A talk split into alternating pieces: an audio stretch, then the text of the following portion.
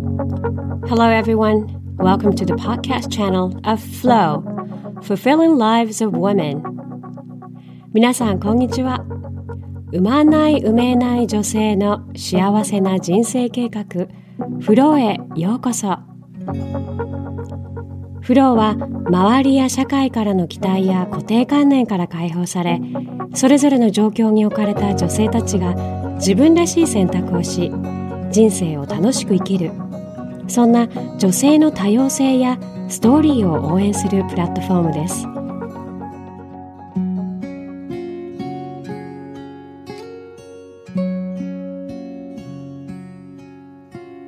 皆さんこんにちは。前回のエピソードから少し時間が空いてしまいました。定期的に聞いていただいている方2023年初回エピソードをお待たせいたしました、えー、さてあっという間に2023年になってしまいました、私にとって去年後半は10年暮らしたシンガポールからドバイへ拠点移動するという大イベントがありまして、そこからバタバタとクリスマス年末年始そして旧正月と、えー、ポッドキャスト配信をする間もなく時間があっという間に過ぎ去ってしまいました。インスタのストーリーズでは慌ただしい日常の一コマを頻繁にアップしていたので、えー、フォローいただいている方の中にはご存知の方もいらっしゃると思うんですけれども年末年始は、えー、約3週間夫の出身地であるトロントにクリスマス帰省をしていました。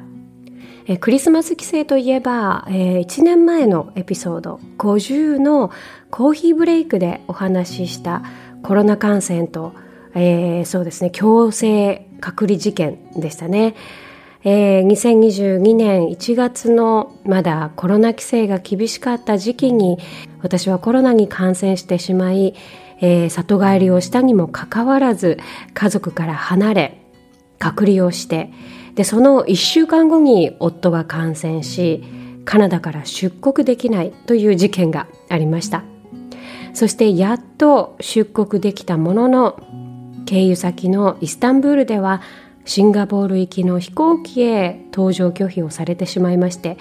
で1週間の足止めを食らってしまったんですね12月初旬にシンガポールを出発して戻ってこれた頃には翌年の2月になっていたというもう本当に精神的に大変なあの旅のお話でした。であれからもう1年なんですね。えー、現在ではコロナ規制もすっかり緩和されて海外でマスクをしている人もほとんど見なくなりました。日本ではねまだあの屋外でもマスクをしているっていうことなんですけれどもあの海外ではもう感染した場合はインフルエンザのように自己管理というふうな意識に変わってきています、えー、ただ冬の季節というのはコロナに限らず何かとウイルスに感染しやすくて、まあ、自分も家族も体調を崩しやすい時期なので次カナダに帰る時は冬ではなく夏がいいなというふうに2人で話していたんですけれどもその旅から戻って半年後ちょうどシンガポールからドバイへ引っ越し準備を始めたくらいにまたカナダへのクリスマス帰省が決まりました。まあその大きな理由が義理の妹の出産でした。夫の妹である彼女は私と同い年の42歳。ボーイフレンドはいたけどずっと見込んで仕事を頑張ってきました。40歳を過ぎてから子供を作るなら最後のチャンスというふうに思うようになり昨年現在のパートナーとの体外受精の準備を始めました。妊娠したのは卵子凍結をした直後のことで全くの自然妊娠でした。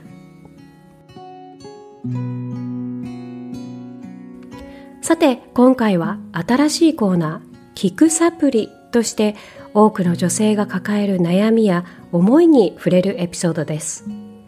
私自身の経験や心のプロセスそして現在ライフコーチとして普段クライアントさんからいただく質問やご相談。大学で受講中の心理学の勉強を通して得た知識などをもとに皆さんにシェアしたいと思います。心のサプリメントのように聞くだけで元気になる癒しになる安心するといった内容から自分なりの選択や答えが見つかるようなヒントまでオーディオブックのように聞いていただければと思います。産む産めない産まないを問わずフローを聞いていただいている多くのリスナーさんのお力添えになれば嬉しいです。そして初回は友人や姉妹の幸せを心から喜べない時に聞いてほしいエピソードです。皆さんは例えば恋愛や結婚キャリアや妊娠など自分が心から望んでいることに向かって一生懸命頑張っている時に友人や姉妹が時には何の努力もなくそれを手に入れたとしたらどう感じますか？私のクライアントさんでよく聞くのは裏切られた気分。一人取り残された気分。素直に喜べない自分が嫌になるという感情を抱くことです。私も長い不妊治療の期間は友人の妊娠報告を聞くたびに心がざわつき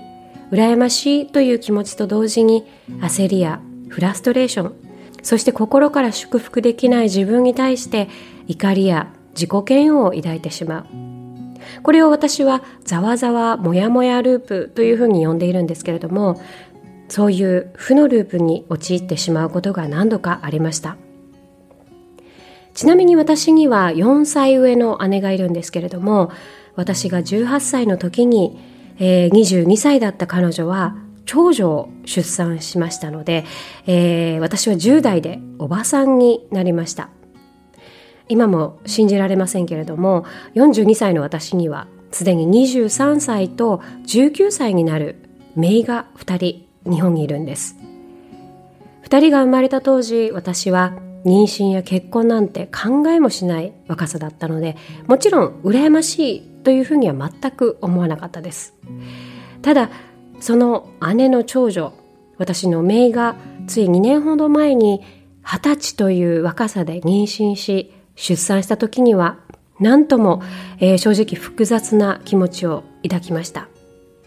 その頃はこのフローを始めて1年くらい経った頃だったので子供のいない人生を少しずつ受け入れている段階ではありましたけれどもまさか自分の姪が自分よりも先に子供を迎えるとは想像していなかったので先ほど言ったざわざわもやもやループに至った時期っていうのがありました。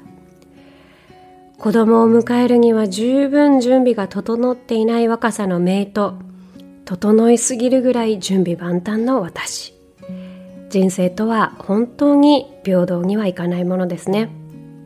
そしてそういう周りからの幸せ報告も自分が予期せぬタイミングに突然舞い込んでくるものです。義理の妹の予期せぬ自然妊娠の報告もそうでした。皆さんが気になるのはやはりそんな突然の妊娠報告に私が心から喜べたかだと思うんですけれどもこれは本当に自分でも不思議なことに最初にふっと湧いてきた感情はありがとうという感謝の気持ちでした。まあ、気づいたら彼女に Congratulations を言う前におめでとうという前に涙ながらに Thank you ありがとうというふうに言っていました夫の両親に初孫を見せるという私たちができなかったことを代わりに果たしてくれてありがとう。夫にとって初めての血のつながった名を育んでくれてありがとう。私たち夫婦にとってかけがえのない喜びを与えてくれてありがとう。これが私の本音でした。もちろんかなり自己中な感謝だと思うんですけれどもおそらく自分なりにいつも抑えていた長男の嫁的な責任感とプレッシャー劣等感などがあったんだと思います。古風な考えかもしれないけれども自分の役目だと思っていた仕事を手放すことを長い間拒否していたんだと思います。そして同時にずっと手放したかったんだとも思います。他人の妊娠や出産を常に自分と関連づけては自分で自己評価を下げるような言葉がけを自分にしていました。他人の成功と自分自身を重い鎖で結びつけていたんだと思います。ありがとうの言葉がふっと湧いたのはまさにその鎖がパランと崩れ落ちようやく解放されたような瞬間だったのかもしれません。お疲れ様。よくここまで頑張りました。そしてようやく先月生後1ヶ月半の小さな小さなメイを腕に抱くことができました。ほんの数年前は夫が新生児を腕に抱く姿を見るのもつらかった。彼が子供を見て可愛いねと微笑むたびに自分の無力さを責められているように感じていました。そんな自分を変えたいと思ったことで今では本当に自分でもはっと驚くほど見る世界が変わった気がしますこれからこの小さな小さな姪の人生に私たちがどう関わっていくかどうやって愛情を注いでいくかなど彼女の唯一の叔父と叔母として彼女の未来について話すのが楽しみの一つになっています。幸せの定義というのは人それぞれ違います子育てで奮闘しているママの姿を見て幸せと捉える独身女性もいれば自己投資できる時間と収入のある女性を見て羨ましいと思うママもいます。恋愛結婚妊娠キャリアでの成功などそれが幸せだと自分が思うと自分よりも有利な状況にあったり能力が優れている身近な相手へ羨ましいという感情が芽生えるものです。人と比べても何の得にもならない。人は人。自分は自分。脳では理解できても心ではどう処理していいのかわからないものです。そしてその脳と心の間の溝がどんどん広がっていき人は迷いもがき苦しみ自己評価の低下へとつながっていくのです。社会心理学ではこのような他人に対しての羨ましいなという感情や妬み嫉妬心という強い感情を自己評価維持理論として心のメカニズムを組織的に説明しています人は常に自己評価を肯定的に維持しようとする動機を持って行動しています。その中で他人の成功は自己評価に大きく影響を与えるものだと言われています。妬みや嫉妬心という感情が湧く要因は3つあるそうです。1つ目は英語で closeness 他者と自分の心理的距離相手がどれだけ近い存在であるか親友とか姉妹同僚といった存在ですね二つ目は relevance. 課題や活動の自己関連性。つまり、えー、その成功や幸せがどれだけ自分にとって重要であるかどうか。私の過去の場合で言うと30代は妊娠出産でしたね。えー、中学生の時は部活でテニスをしていたので一番手になることが当時の私にとっては重要なことでした。そして3つ目はパフォーマンス他者の遂行レベル。つまり自分にとって重要なものを相手がどの程度手に入れているかどの位置にいるかっていうことですね。もう一度3つの要因。1つ目は他者と自分の心理的距離。二つ目は課題や活動の自己関連性。三つ目は他者の遂行レベル。この三つの要因が揃うことで嫉妬心が芽生えるということです。逆に言えば三つ揃わなければ人は相手に憧れを抱いたり心から相手の成功を応援したり誇らしげに感じたりするわけです。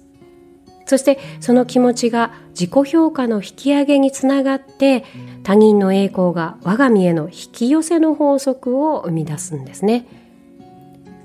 例えば心理的距離が遠い場合、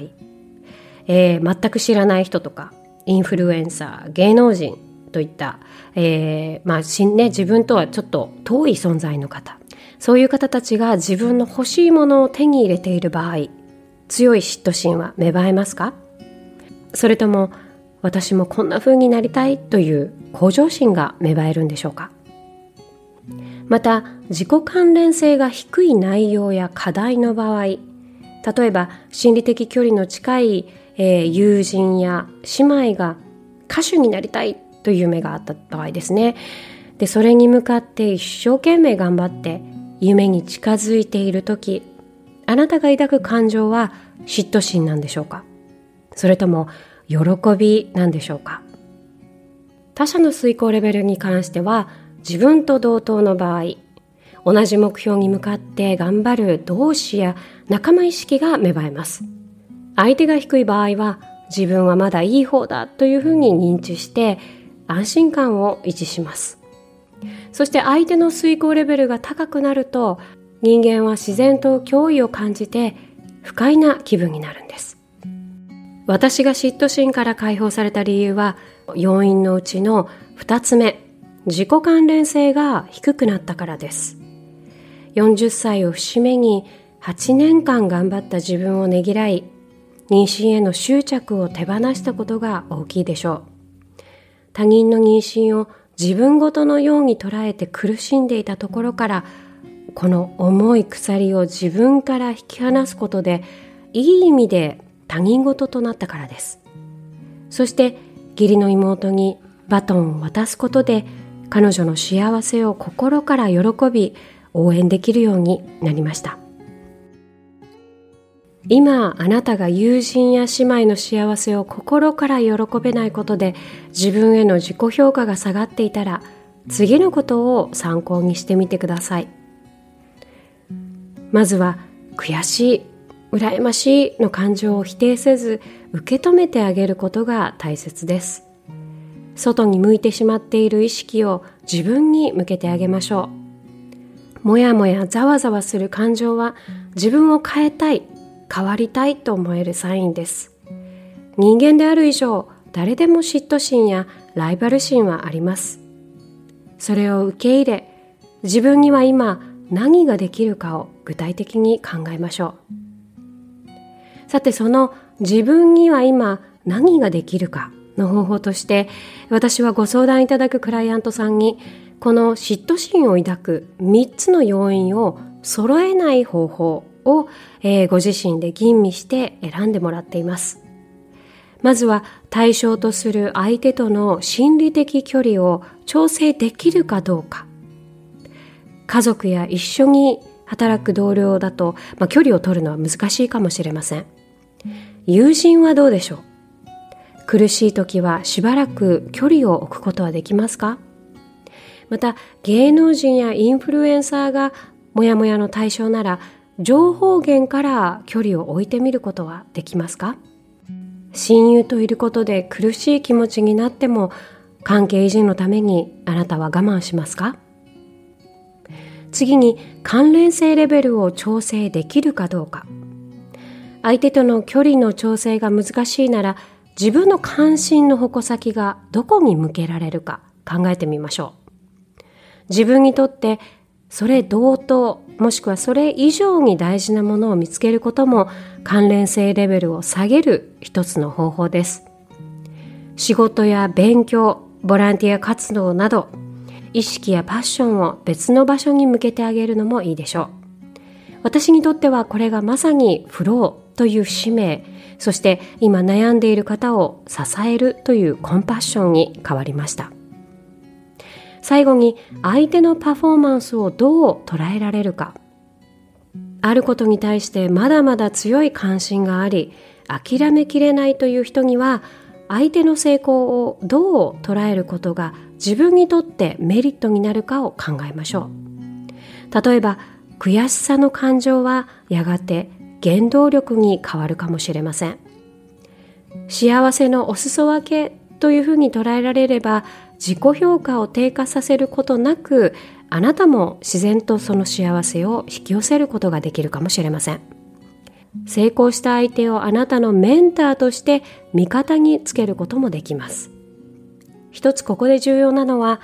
自分にとってのメリットが何かということです。相手が不幸になればいいのに